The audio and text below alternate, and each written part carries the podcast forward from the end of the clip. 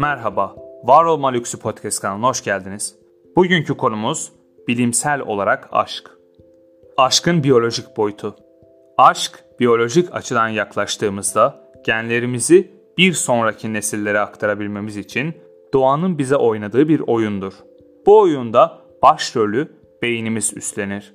Nefes alıp vermek, kalp atışları gibi basit vücut fonksiyonlarımız buradan yönetilir ve aşk burada başlar. D.M. Bus, neslin sürdürülmesine hizmet eden bir dizi aşk eyleminden söz eder. Bu eylemlerin amaçları kaynak sergileme, tekelcilik, bağlılık ve evlilik, cinsel yakınlık, üreme, kaynakları paylaşma ve ana babalık yatırımı şeklinde sıralanır. Erkekler sahip oldukları maddi kaynakları, kadınlar doğurganlık kapasitelerinin yüksekliğini öne çıkarma eğilimindedir. Aşkın nörolojik boyutu Aşık olmanın belirtileri terleme, kalp çarpıntısı, karın ağrısıdır. Bu belirtileri yaşadığımızda aşık olduğumuzu düşünürüz. Bu düşünce ön beyinde oluşur. Ön beyin mantığın karar mekanizmasının ve düşünme yetimizin bulunduğu kısımdır. Sürüngen beynimizden gelen uyarılmaları alır ve mutluluk hissimizin devamlılığını sağlamak için aşk olarak adlandırır. Bu durumda vücutta salgılanan dopamin, noradrenalin, feniletilamin sorumlu. Dopamin yoğun mutluluk, yoksunluk ve bağımlılıkta, noradrenalin adrenaline benziyor, adeta ayakları yerden kesiyor ve kalp çarpıntısına neden olup heyecan yaratıyor.